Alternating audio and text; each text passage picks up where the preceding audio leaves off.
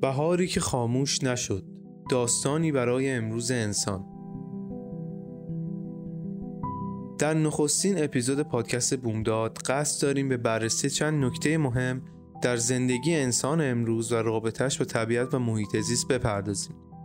انسان از دیرباز با تکیه به علم و دانش برای رسیدن به خواسته هاش تلاش کرده. در این بین هم همیشه از توانایی و ابزارهایی که ساخته استفاده کرده تا به چیزی که می‌خواد جامعه عمل بپوشونه. در گذشته این خواسته ها خیلی ساده تر و کوچیکتر بودند و مثلا به ساخت یک چاقو یا ابزار شکار محدود می شدن.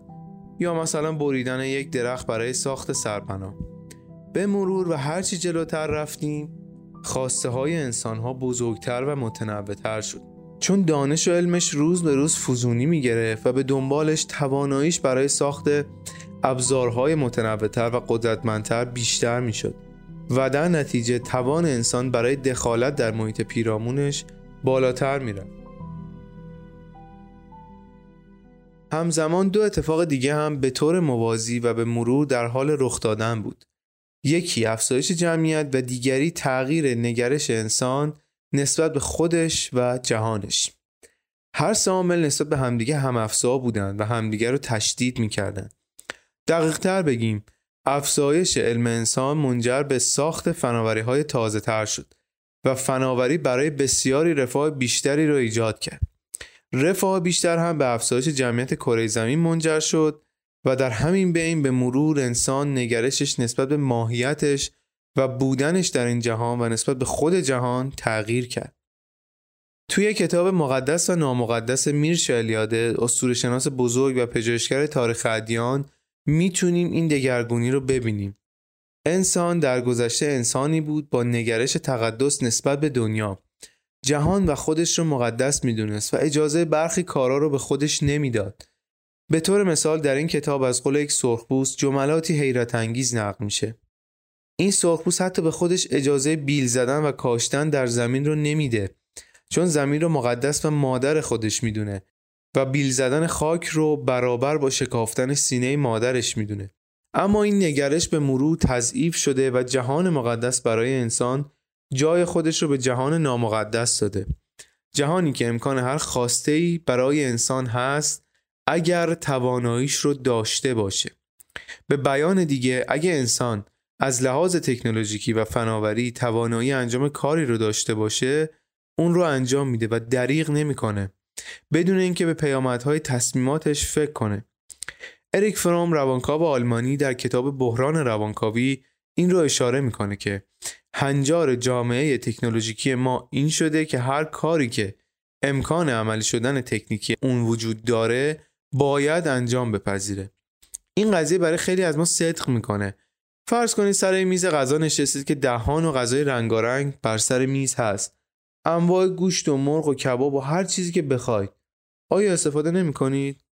پاسخ بسیاری از ما بله هست اگه باشه استفاده می‌کنیم و میگیم چرا استفاده نکنیم و دیگه به عواقبش فکر نمی کنیم. شاید حتی کسی که منعی در این باره برای خودش قائله رو مسخره کنیم و به دید تحقیر بهش نگاه کنیم.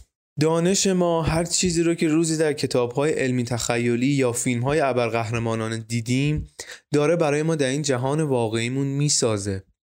دانش ما در علم ژنتیک، فیزیک، شیمی، در صنعت رایانه و هوش مصنوعی برای ما هزاران امکان تازه رو پدید آورده و تمام اینها به افزایش رفاه ما کمک کرده اما آیا این تمام ماجرا بوده آیا همه تلاشی که برای ساخت وسایل و ترکیبات جدید شده واقعا به بهتر شدن و نه لزوما راحت تر شدن زندگی ما کمک کرده. اینجاست که باید کمی به واجه های بهتر و راحتتر دقت کنیم و بینشون یک تفاوت اساسی قائل بشیم. آیا وقتی که در حال ساخت امکانات جدید بودیم به همه پیامدهای این کارها هم فکر کردیم؟ می‌خوایم که کمی نسبت به این مسائل دقیق تر بشیم و در این راه هم از کتاب بهار خاموش کتاب فوقالعاده خانم راشل کارسون که حدود 60 سال پیش به نگارشش در آورد کمک بگیریم. قبلش اینو بگیم که هدف ما ارائه خلاصه کتاب نیست. ما از کتاب برای اینکه مستندتر و بهتر بتونیم حرف بزنیم و توی یک خط سیر مشخص حرکت کنیم کمک گرفتیم. توی این پادکست تنها یک بخشای کوچیکی از این کتاب معرفی شده و لازمه که اگه علاقه مندی پیدا کردید حتما کاملش رو بخونید. این کتاب انگیزه بخش که برای بسیاری الگو و سرمشق بوده توسط آقای عبدالحسین وهابزاده علیرضا کوچکی و امین علیزاده و به همت انتشارات جهاد دانشگاهی مشهد به فارسی ترجمه شده. کتاب بهار خاموش توسط خانم راشل کارسون طبیعتدان آمریکایی در سال 1962 نوشته شد. موضوعش درباره مصرف بیرویه سموم کشاورزی در دو دهه پس از جنگ جهانی دوم و اثرات تلخ و وحشتناک این سموم بر آب و خاک و جانوران و گیاهانه. در کتاب صدها مثال درباره این سموم که بیپروا در طبیعت استفاده شدن ذکر شده و می‌بینیم که در همین یک مورد یعنی استفاده از سموم شیمیایی انسان علیه طبیعت چه خسارات جبران ناپذیری به طبیعت وارد اومده. اگه دقیق تر به کتاب نگاه کنیم و بخونیم می‌بینیم در واقع موضوع اصلی کتاب درباره دخالت انسان در طبیعته. درباره همین موضوع که انسان صاحب امکانات بسیار زیادی شده و بی مهابا و با چشم کور به هر شکل که می‌خواد از این امکانات استفاده می‌کنه. در حالی که طبیعت برای خودش روند و ساختار و قوانینی داره و با همین روند و ساختار صدها میلیون ساله که عمر کرده. انسان بدون کوچکترین شناخت از خرد بیمانند طبیعت دست به برهم زدن اجزا و روندهای طبیعت زده و نتیجهش چیزی که امروز می‌بینیم. گرمایش زمین، تغییر اقلیم، گسترش بیماری ها، انقراض بسیاری از جانداران، لب کلام. این کتاب درباره این موضوع که ما باید به طبیعت احترام بذاریم و جایگاه خودمون رو بشناسیم. شاید این غرور انسانه که باور داره می‌تونه هر کاری که دلش خواست رو انجام بده. بله هر کاری که بخواد رو می‌تونه انجام بده. اما هر اقدامی در این جهان پیامدهایی داره و وقتی که کارهایی رو که خلاف روند طبیعت هست انجام بدیم پیامدهایی رو در جهت ویرانی و خرابی به وجود آوردیم و انباشت اینها در طی زمانهای طولانی و توسط میلیاردها نفر جهان ما رو رو به نابودی میکشونه و این وضع کنونی ما میشه.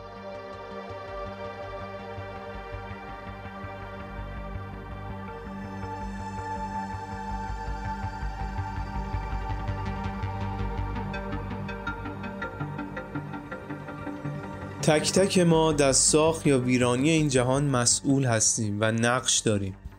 اگه ناگاهانه در زندگی رفتار کنیم قطعا به ویرانی این جهان کمک کردیم. و اگه خودمون پیامد رفتارهامون و جهانمون رو بشناسیم کمی از سرعت قطار تندرو ویرانگر این جهان کم کردیم. و اگه قدم در راه آگاه سازی برداریم کار درست زندگی رو انجام دادیم. اگه شاهد ویرانی در طبیعت و جهانمون هستیم باید به این فکر کنیم که مسبب تمام این اتفاقات ما هستیم. یعنی انسان به معنی عام کلمش. آدم فضایی ها یا مثلا نابودی خورشید و کهکشان دست کم فعلا عامل تخریب کره زمین ما نیستن. این ما انسان ها هستیم. نکته امیدوار کننده قضیه هم همینه. همین که حالا ما انسان ها خودمون نابودگر هستیم پس اگه بخوایم باید بتونیم دست از ویرانی برداریم و سازنده باشیم. یعنی حداقل بر روی کاغذ اوضاع می‌تونه برگرده و عوض بشه.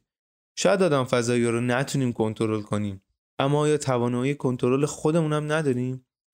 کمی از این کتاب ارزشمند برای توضیحات بیشتر کمک می‌گیریم. در این کتاب مطالبی گفته شده که هر کدومش برای تغییر مسیر زندگی ما کافیه. اگه بتونیم خوب متوجه منظورش بشیم.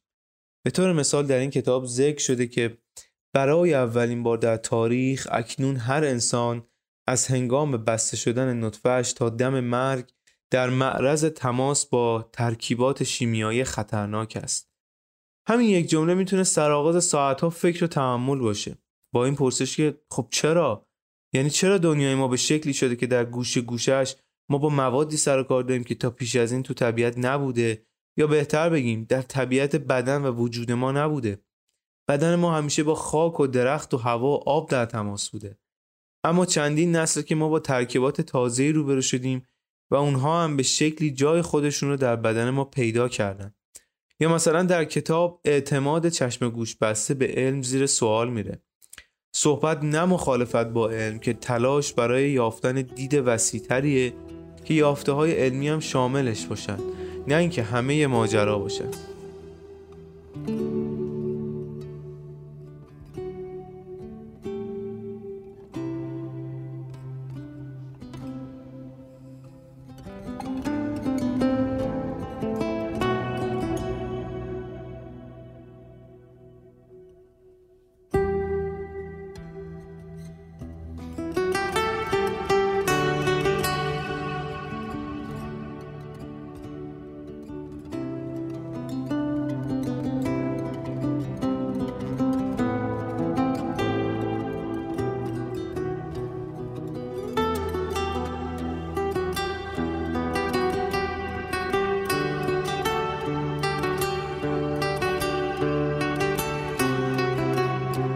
حالا کمی از فصلهای کتاب رو بیایم با هم بررسی کنیم تو فصل اول به نام داستانی برای فردا خانم کارسون تصویری خیالی از شهرهای زیبا و آبادی رو به ما میده که یک دفعه رو به ویرانی رفتن علت چی بوده؟ چرا شهرهایی که روزهایی پر از پرنده و سرسبزی بوده ناگهان ویران و از حیات زیبا خالی شده؟ آیا تا حالا با این صحنه روبرو شدیم؟ قطعا بله اما نکته جالب اینجاست که ما یک دفعه با این ویرانیا روبرو نشدیم و به مرور خرابی به طبیعت و شهرهای ما اومده. برای همین خیلی وقتا متوجه نشدیم و آروم از کنارش گذشتیم. خانم کارسون در فصل دوم به نام جبر بقا کمی از طبیعت با ما صحبت می‌کنه. ما چقدر طبیعت رو می‌شناسیم؟ قبلا به این جایی که ما بهش میگیم محیط زیست می‌گفتن مادر مادر زمین. ولی حالا امروز ما با یک کلمه خالی از بار معنا به کل این شگفتی میگیم محیط زیست.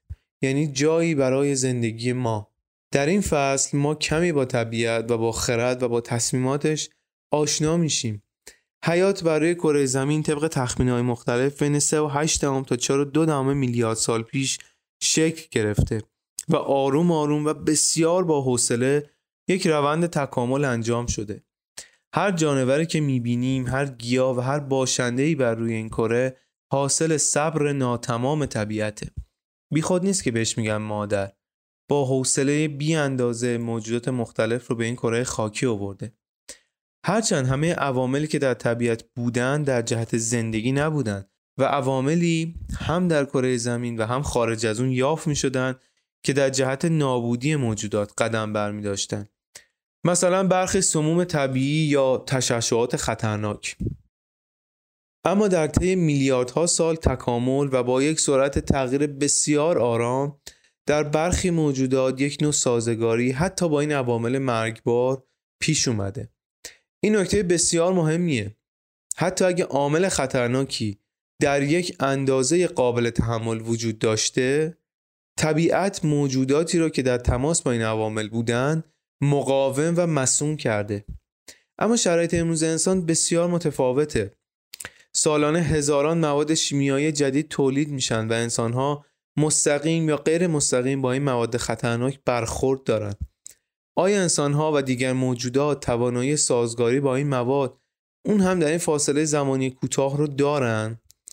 افزون بر این این مواد خطرناک به همه جا نفوذ کردن و کمتر جایی در این دنیا پیدا میشه که از اینها در امون باشه تازه در زمان خانم کارسون موزلات دیگه‌ای مثل زباله های پلاستیکی و ریز پلاستیک ها که امروزه حتی در برف های قطب شمال هم یافت میشن و یا محصولات تراریخته وجود نداشتند.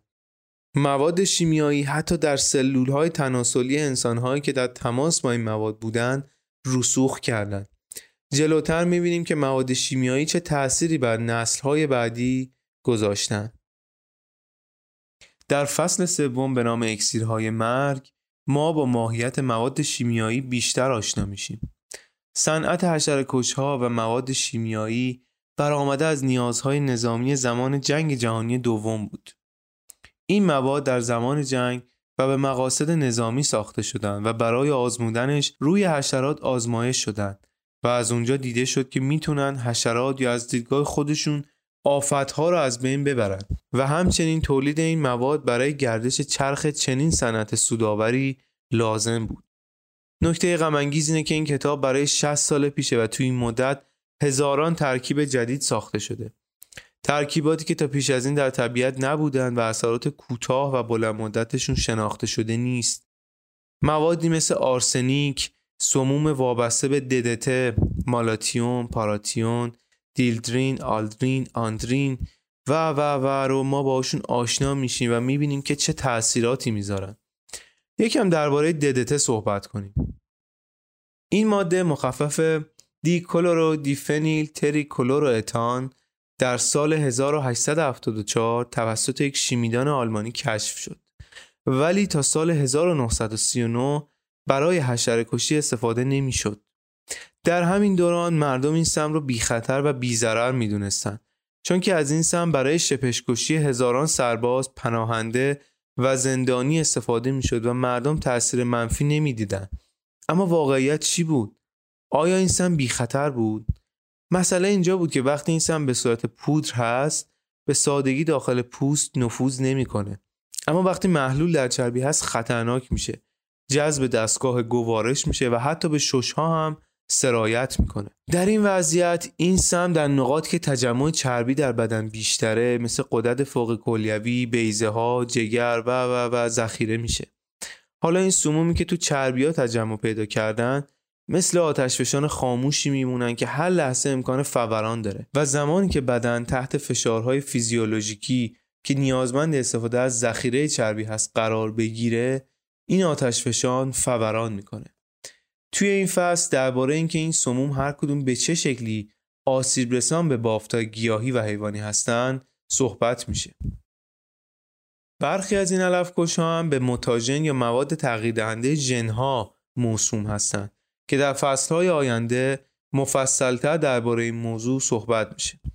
آیا عاقلانه هست که حضور این مواد مصنوعی دشمن طبیعت و انسان رو به بهای مبارزه با آفتکشی تحمل کنیم؟ در فصل چهار درباره آبهای سطحی و زیرزمینی مطالب بسیار جالبی نوشته شده. ابتدا ما باید نکته مهمی را که پیشتر بهش اشاره کردیم بازگو کنیم. این که در دنیای طبیعت همه چیز به همه چیز وابسته و پیوسته است. مثل اندام انسان که هیچ کدوم جدا از اون یکی نمی‌تونن فعالیت کنند و مشکل در یک عضو بدن می‌تونه سلامتی کل بدن رو به خطر بندازه. طبیعت هم همچین ساختار سیستمی داره. در واقع این بدن ما موجودات زنده است که نمونه کوچک شده ای از طبیعته. برگردیم به رودها و آبها. سرشت آب در حرکت کردن و از جای به جای دیگر رفتنه. یعنی آبها مثل خون در رک هستن. تو کتاب مینوی خرد که کتاب مربوط به ایران پیش از اسلامه نوشته شده اختلاط آب در زمین همچون خون در تن مردمان است. اگر سمی وارد جریان خون ما بشه به تمام بدن ما سرایت می‌کنه. امکان نداره چیزی وارد جریان خون بشه و در سر جای خودش باقی بمونه. پس چطوره که ما درباره آبهای سطحی چنین نظری نداریم؟ به راحتی پسماند و فاضلاب رو داخل رودخونه ها میریزیم زباله های تر رو وارد رودخونه ها می‌کنیم و فقط می‌خوایم که این تصاویر زشت از ما دور باشن. مهم نیست کجا. فقط از ما دور باشن. البته غذایا به این سادگی و سرراستی نیست.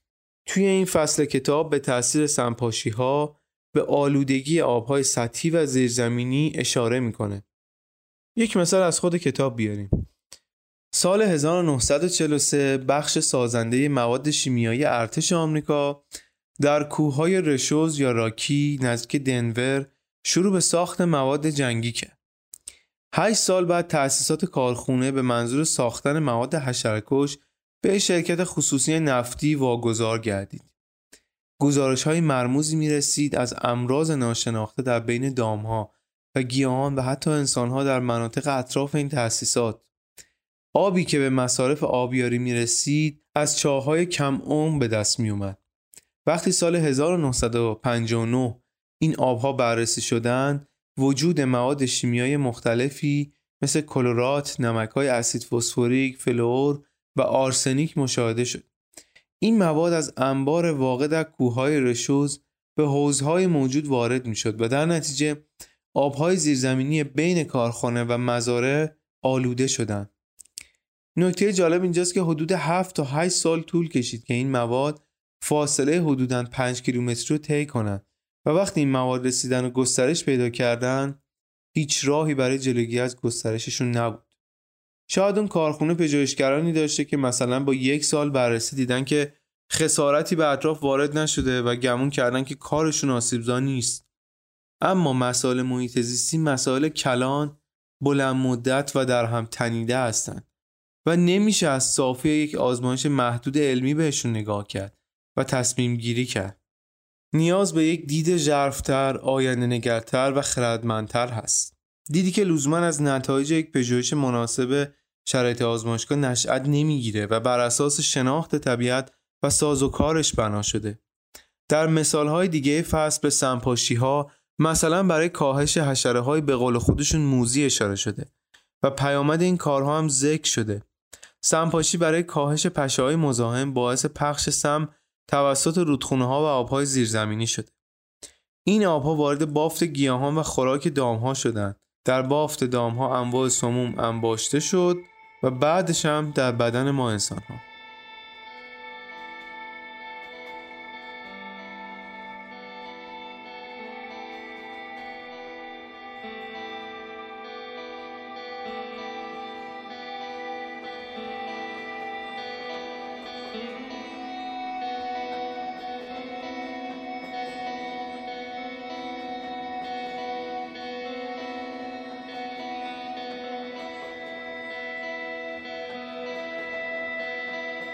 در فصل پنج ما وارد قلمرو خاک میشیم.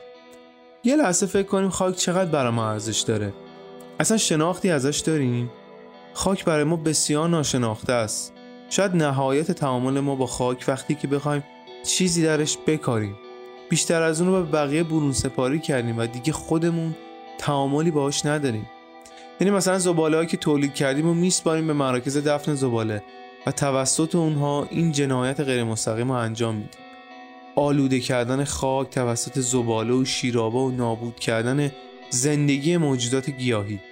حالا اگر از نقطه نظر کتاب بهار خاموش به خاک نگاه کنیم تأثیر سموم شیمیایی بر خاک رو می‌بینیم.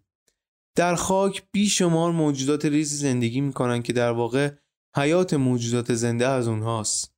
انواع باکتری و قارچها که بقایای موجودات رو تجزیه می‌کنن و شرایط رو برای آغاز زندگی موجودات دیگه فراهم می‌کنن. تعدادشون فراتر از تصور ماست. تخمین زده میشه که در یک لایه سی سانتی یک جریب خاک که حدودا برابر با چهار متر مربع هست حدود 500 کیلوگرم وزن این موجودات کوچیک باشه. کارهایی که این ریز موجودات انجام میدن بیشماره. از تجزیه بافتهای حیوانی و گیاهی تا فراهم کردن بعضی عناصر مورد نیاز گیاهان. در خاک موجودات بزرگتری هم مثل کرم خاکی حضور دارند و شاید تو کتاب های علوم ابتدایی فهمیده باشیم که نقش کرم خاکی در شخم زدن و زیر رو کردن خاک و تهویه و زهکشی اون چقدر موثره. تصور کنید با این سموم مرگبار چه بلایی سر این موجودات ریز و درشت خاک میاد و نابودی خاک با از بین رفتن این موجودات تا چند اندازه می‌تونه حیات گیاهی و جانوری رو به خطر بندازه. آیا اصلا به این مسئله فکر میشه؟ آیا در ایران خودمون به کشاورزان این موارد آموزش داده میشه؟ یا چون تاثیر آنی و فوری نداره ما فکر می‌کنیم که بیزرر و بیخطره در فصل 6 به پوشش سبز زمین اشاره میشه و مواردی از حیات در هم تنیده و پیچیده و بسیار زیبای بین گیاهان بررسی میشه. یک سوال مهم. در مناطق بک و مناطقی که انسان دخالت نکرده آیا تا حالا دقت کردیم که چرا فلان گونه خاص گیاهی در چنین آب و هوایی وجود داره؟ چرا پوشش گیاهی در منطقه های آب و هوایی مختلف با هم دیگه متفاوته؟ چرا طبیعت این پوشش گیاهی خاص رو برای منطقه خاص برگزیده؟ این مسئله هم برمیگرده به همون نگاه کلنگر و همه جانبه طبیعت به مسئله ثبات و تعادل در یک منطقه به زبان دیگه همه چیز باید به همه چیز بیاد گیاهان مختلف مناسب اون منطقه با هم در جهت تعادل تعامل دارند حیوانات مختلف هم یک چرخه رو با هم دیگه ساختن و گیاهان و حیوانات همه با هم در جهت پایداری اون اکوسیستم در حال داد و ستد هستند. باید دقت هم کرد که این تعادل در طول زمان بلندی به دست اومده. حالا انسان که خودش رو از این اکوسیستم بالاتر و هوشمندتر می‌دونه در جهت سود و خاص خودش دست به برهم زدن اجزای اون اکوسیستم می‌زنه.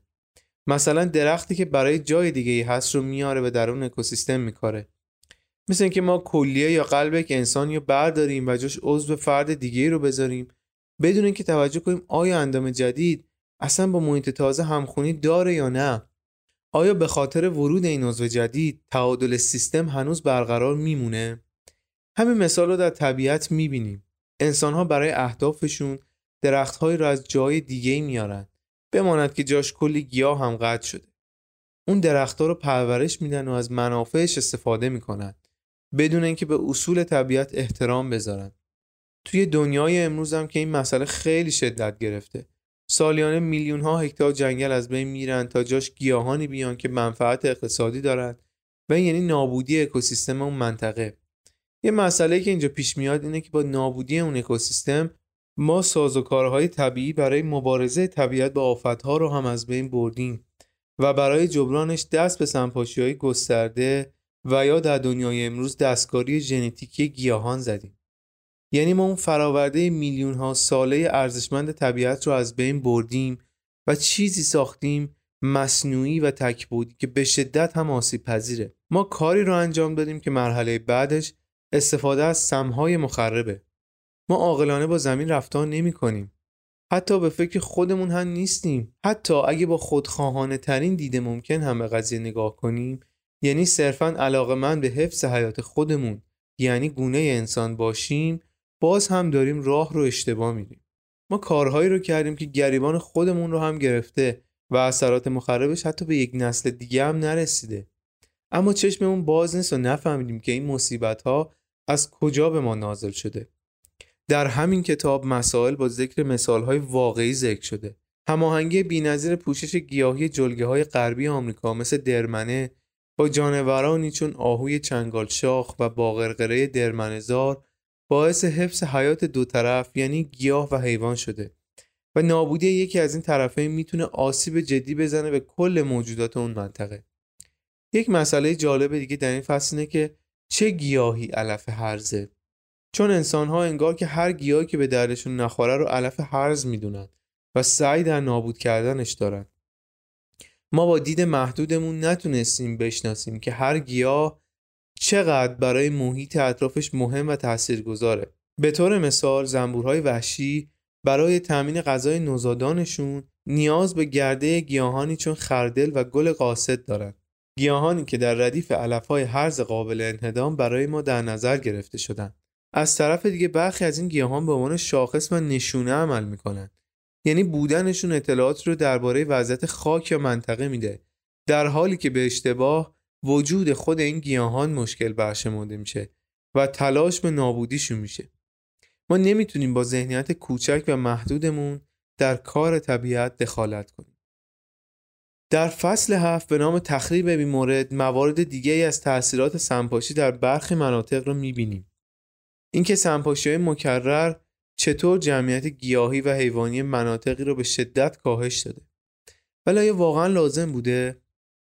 در سال 1959 حدود 27 هزار جریب یا معادلش 109 هزار متر مربع از زمین های جنوب شرقی میشیگان به وسیله سم مهلک آلدرین سمپاشی شد. به بهانه مبارزه با سوسک ژاپنی. این در حالی بود که والتر نیکل یکی از طبیعیدانان این ایالت ذکر کرده بود که در طول سی سال گذشته این نوع سوسک همیشه به مقدار کم وجود داشته و تعداد افزایش قابل توجهی نداشته. اما چی شده که یه دفعه تصمیم به این شده که از این سموم خطرناک برای نابود کردن این حشرات استفاده بشه؟ از طرف دیگه در ایالتهای دیگه و در سالهای قبلش ما شاهد انجام یک سری راه های طبیعی مبارزه با سوسک ژاپنی بودیم مثلا زنبورهای انگلی یا نوعی باکتری که جمعیت این سوسک رو کاهش میده اما چرا از این روش های طبیعی استفاده بیشتر نشد و هزاران تن سم بر سر موجودات زنده ریخته شد. در فصل هشت اثرات سم به روی پرنده ها بررسی شده. مناطقی که سمپاشی شدن از صدای دلنشین پرنده ها هم خالی شدن و اون زیبایی پر کشید. پرنده ها هم بخشی از این اکوسیستم بودن که به طور مستقیم یا غیر مستقیم تحت تاثیر این سموم قرار گرفتن. مثلا کرمهایی که آلوده به سم شده بودند غذای پرنده ها و جوجه ها شدن و باعث مرگ و میر بسیاری شدن. خود پرنده ها یک عامل مهم در کنترل حشره ها بودند و با سمپاشی و افزایش مرگ و میرشون ما شاهد افزایش این حشرات بودیم. یعنی از سمپاشی انجام شده نتیجه وارونه گرفتیم. با صرف هزاران آسیب مختلف حتی به نتیجه‌ای که خواستیم هم نرسیدیم.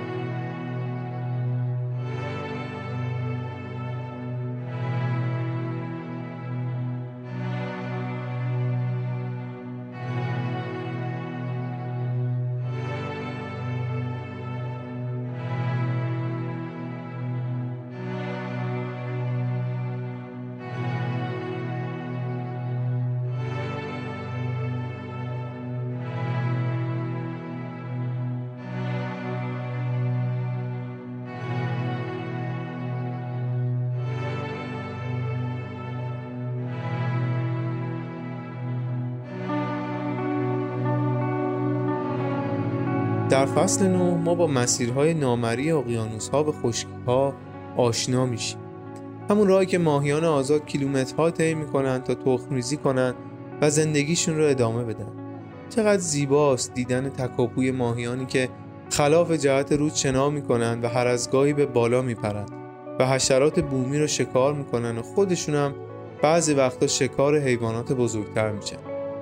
در اوایل دهه 1950 برای مبارزه با کرم سنوبر سمپاشی ددته شروع شد خیلی از سمپاشی ها برای حفظ درخت بالزام درختی که تو صنعت کاغذ مورد استفاده قرار می گرفت انجام می شد.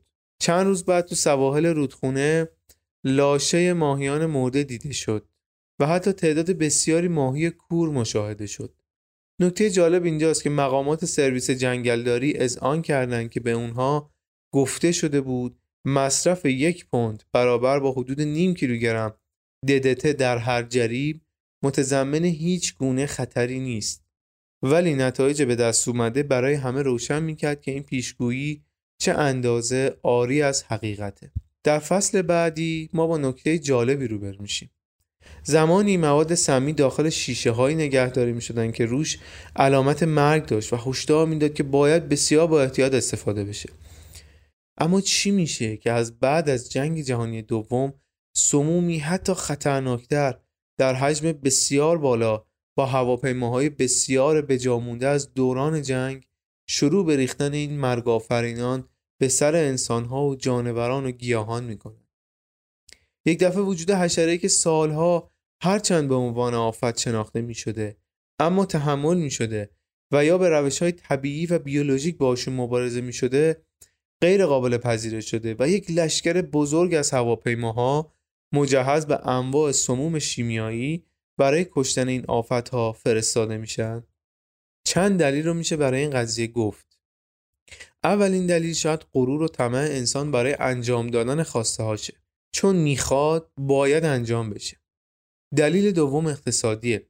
یعنی با این کار صدها کارخانه تولید مواد شیمیایی به راه افتادن و باید سودآور باشن.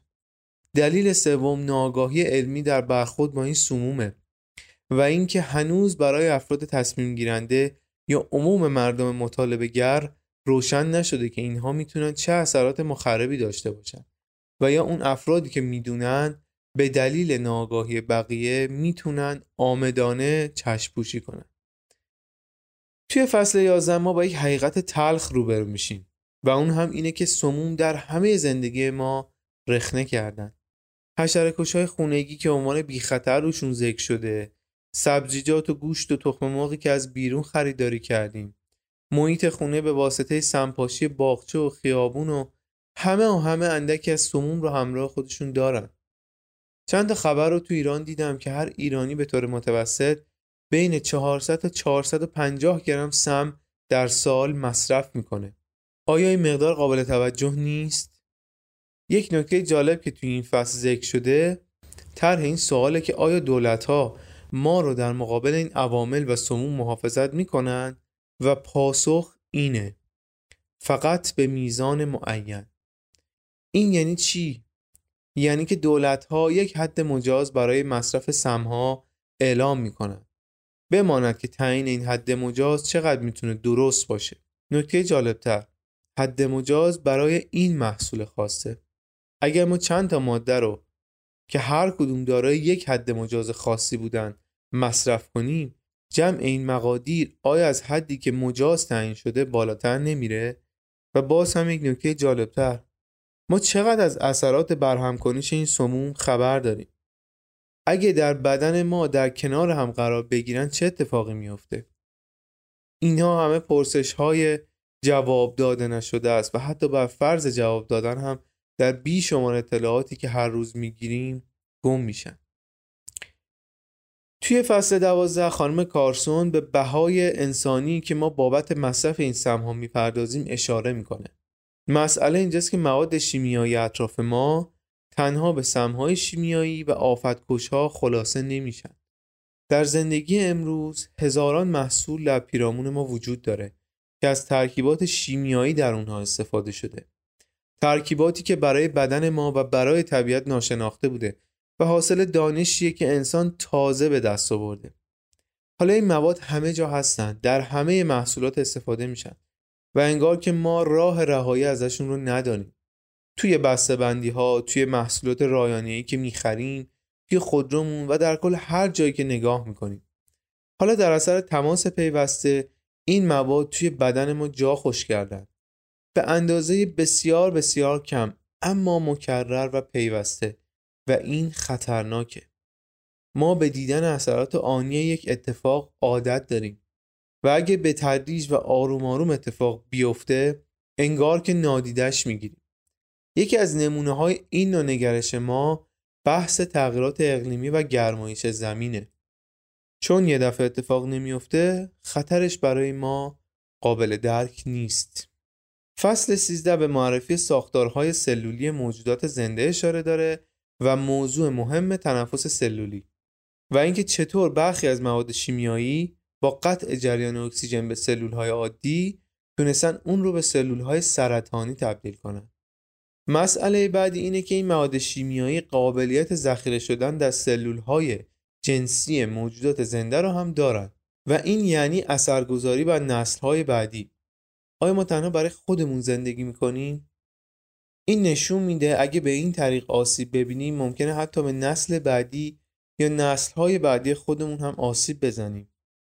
اگه مثلا 20 نسل قبل ما توانایی آسیب زدن به خودشون رو داشتن و هر نسل این روند رو تکرار می‌کرد چه به سر 20 نسل بعدش که ما باشیم میومد حالا آیا ما نمی‌تونیم اینطور درباره خودمون فکر کنیم و نسبت نسل های بیشمار پس از خودمون مسئولیت پذیر باشیم؟ مشکلی که خانم کارسون اون رو به عنوان بزرگترین تهدید برای تمدن بشری می‌دونه. جمله ای از این کتاب خیلی ارزشمنده که میگه ولی آیا می توان این حقیقت را کتمان کرد که در حال حاضر ما محیط خیش را از مواد شیمیایی آکنده می کنیم که قادر به وارد آوردن صدمات کروموزومی هستند؟ آیا این بهایی گذاف برای داشتن سیب زمینی بدون جوانه یا حیات بدون پشه نیست؟ فصل 14 در ادامه فصل پیش به بررسی افزایش بروز بیماری های چون سرطان می‌پردازه. مواردی چون کودکانی که در سنین کم مبتلا به انواع بیماری های وحشتناکی میشن که خودشون کوچکترین تقصیری درش نداشتن و سالها درد جانکاه رو تحمل می‌کنن و این باز تاکید می‌کنه که دنیای ما چقدر به هم پیوسته است. اینکه وجود مواد آسیبزا در زندگی نسلهای قبل از این کودکان چطور زندگی کودکان معصومی رو در رنج قرار داده. اینکه تصمیمات کلان غلط در مصرف سموم شیمیایی چطور پس از طی کردن زنجیره های پی در پی به درد کشیدن کودک انسان منجر شده. ما نمی‌تونیم به دلیل اینکه عامدانه یا غیر عامدانه از اثرات یک ماده شیمیایی بی اطلاع هستیم بی پروا ازش استفاده کنیم و در این جهان پخشش کنیم. ماده شیمیایی که امروز با برچسب بی خطر عرضه میشه فردا ممکنه فوق العاده خطرناک از آب در بیاد. ما باید طبیعت رو بشناسیم و بهش احترام بذاریم. هر ماده‌ای که بر خلاف قوانین طبیعت و تنها با هوش منفعتگرای انسانی ساخته شده می‌تونه عوارضی رو داشته باشه. دیر یا زود. اینجا یا هر جای دیگه. ولی بالاخره تاثیر منفی خودش رو می‌ذاره. برخی مواد به یک تا دو نسل نیاز دارن تا اثر خودشون رو بذارن. اون وقت چطوره که با چند سال پژوهش محدود ذکر میشه که چنین ماده بی خطره معیارهای بی خطر بودن چیه؟ و آیا شامل تمام اتفاقات بد ممکن برای انسان و طبیعت خواهد بود؟ ما هرچی آگاه تر باشیم بیشتر می‌تونیم که بخشی از دومینوی انتقال رنج این جهان نباشیم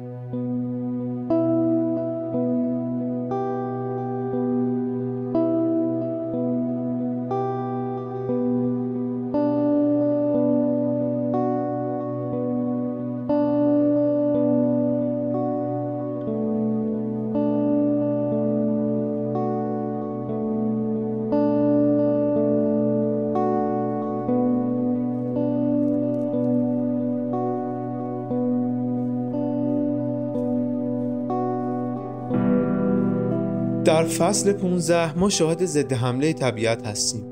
در واقع در این فصل می‌بینیم که چطور طبیعت خردمند نقشه های کوته بینانه ما رو نقش براب می‌کنه و حاصل دخالت های بیجای ما نه تنها ما رو به هدفمون نزدیکتر نکرده که باعث ضد حمله از سمت طبیعت شده. در طبیعت و بین موجودات یک سیستم رقابت وجود داره که این سیستم باعث کنترل جمعیت تمام موجودات و برقراری یک تعادل شده. یک جنگ همیشگی. حالا ما با سمپاشی بخش زیادی از حشرات رو نابود می‌کنیم. این باعث از بین رفتن رقابت بینشون میشه و با توجه به قابلیت زادآوری انفجاری حشرات ما پس از مدتی شاهد بازگشت شدیدتر اونها هستیم و یک نکته مهم. حشرات باقی مونده اونهایی هستند که به نوعی در برابر این سموم تاب آوردن و دیگه با این نوع و این اندازه از سموم نابود نمیشن. توی این فصل ده ها مورد از چنین بازگشت هایی گفته شده و هر کدوم باید یک تلنگر به بیخردی انسانهایی باشه که مرتکب این کار شده. به قولی از این فصل ما باید فلسفه خیش را تغییر دهیم و اندیشه برتری انسان را به دور بیاندازیم و قبول کنیم که در بسیاری از موارد در محیط طبیعی وسایل و روشهایی برای محدود کردن جمعیت ها دیده می شود که از راه های خود ما بسی اقتصادی تر عمل می کنند. فصل 16 به بهمنی که قراره به سرمون آوار بشه اشاره می‌کنه. بر اثر فشار سنپاشی های جدید موجودات ضعیفتر در میان جمعیت حشرات از بین میرن و اونایی که قوی باقی میمونن و کوشش های ما در کنترل آفات رو با شکست مواجه می‌سازن. ما توی جاده خطرناکی قدم گذاشتیم و باید که روندهامون رو اصلاح کنیم. اون هم در جهت فرایندهای طبیعت و نه با قوه قهریه و زور. در فصل آخر خانم کارسون زندگی ما رو بر سر یک دوراهی به تصویر می‌کشه. ادامه مسیر مخرب امروز یا تغییر راه در جاده احترام به طبیعت. احترام به طبیعت یعنی احترام به تصمیماتی که طی میلیون ها سال گرفته شده. و اعتماد به اینکه طبیعت راه درستی رو برای همه انتخاب کرده. برخلاف انسان که تنها راه رو برای خودش هموار کرده و بقیه رو قربانی کرده. ما باید از این دید محدود به گستره بالاتر گذر کنیم و همه اجزا رو در کنار همدیگه ببینیم. به قول این کتاب طبیعت دستگاهیه هم بسیار ظریف و آسیب پذیر و هم می‌تونه بسیار خشن باشه و واکنش های تندی نشون بده. ما باید به این الهه زیبا احترام بذاریم و در پی برانگیختن خشم خدای گونش نباشیم. این کتاب صدها مثالی رو ذکر کرده که در کشور آمریکا اتفاق افتاده. هر کدوم می‌تونه میخی باشه به تابوت اندیشه که انسان رو جدا از طبیعت می‌دونه و فکر می‌کنه کارهایی که تو این دنیا می‌کنه بی هزینه است. به قول آقای گرت هاردین بومشناس آمریکایی شما نمی‌تونید تنها یک کار رو انجام بدید این به این معناست که هر کار ما هزینه و پیامدی داره که شاید از ذهن محدود و خودنگر ما فراتره. این وضعیت توی ایران ما چطوره؟ پیشتر گفتیم که سالانه هر ایرانی از مواد کشاورزی حدود نیم کیلوگرم سم مصرف می‌کنه. اما چقدر سموم دیگه در غذاهایی مثل گوشت و مرغ و ماهی وارد بدن ما میشه؟ چه اندازه با مواد شیمیایی در زندگی روزمره سر و کار داریم؟ اینا مواردی هست که آمار دقیقی رو ازش پیدا نکردیم و جسته گریخته مقاله هایی دربارش یافت می‌شد. مورد ناامید کننده تری که دیدیم فهرست راهنمایی از سموم بود که برای مبارزه با آفتها لیست شدن و گوناگونیشون نسبت به 60 سال پیش که خانم کارسون این کتاب رو نوشته ده ها برابر شده. انگار که هنوز این روش ها به شدت در حال انجامه.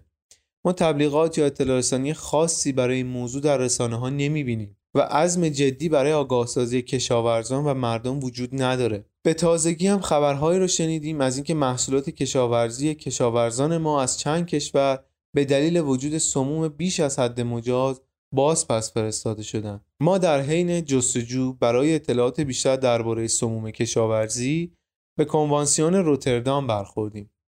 کنوانسیونی چند جانبه که اعضای اون تلاش می‌کنند نظارت بیشتری رو بر صادرات و واردات برخی از سموم کشاورزی اعمال کنند ایران هم جز کشورهایی هست که در سال 1381 به این معاهده پیوسته. هرچند که از تاثیرات این پیمان بر کاهش مصرف سموم کشاورزی در ایران اطلاعات دقیقی پیدا نکردیم. امیدواریم بتونیم بعدا این مسئله رو با حضور یک فرد آگاه بررسی کنیم.